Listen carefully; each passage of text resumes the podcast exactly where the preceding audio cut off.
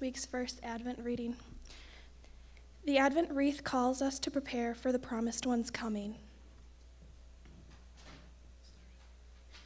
And then you guys repeat it with it bold. The circle teaches us of God's eternal existence. He has no end and no beginning. The evergreen foliage reminds us of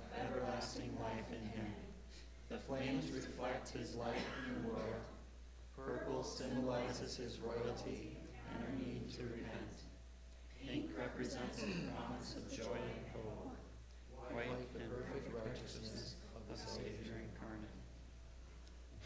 The four candles teach us of his first advent and they warn us to prepare for his next advent. The prophecy candles We ask it all in Jesus' name. Amen.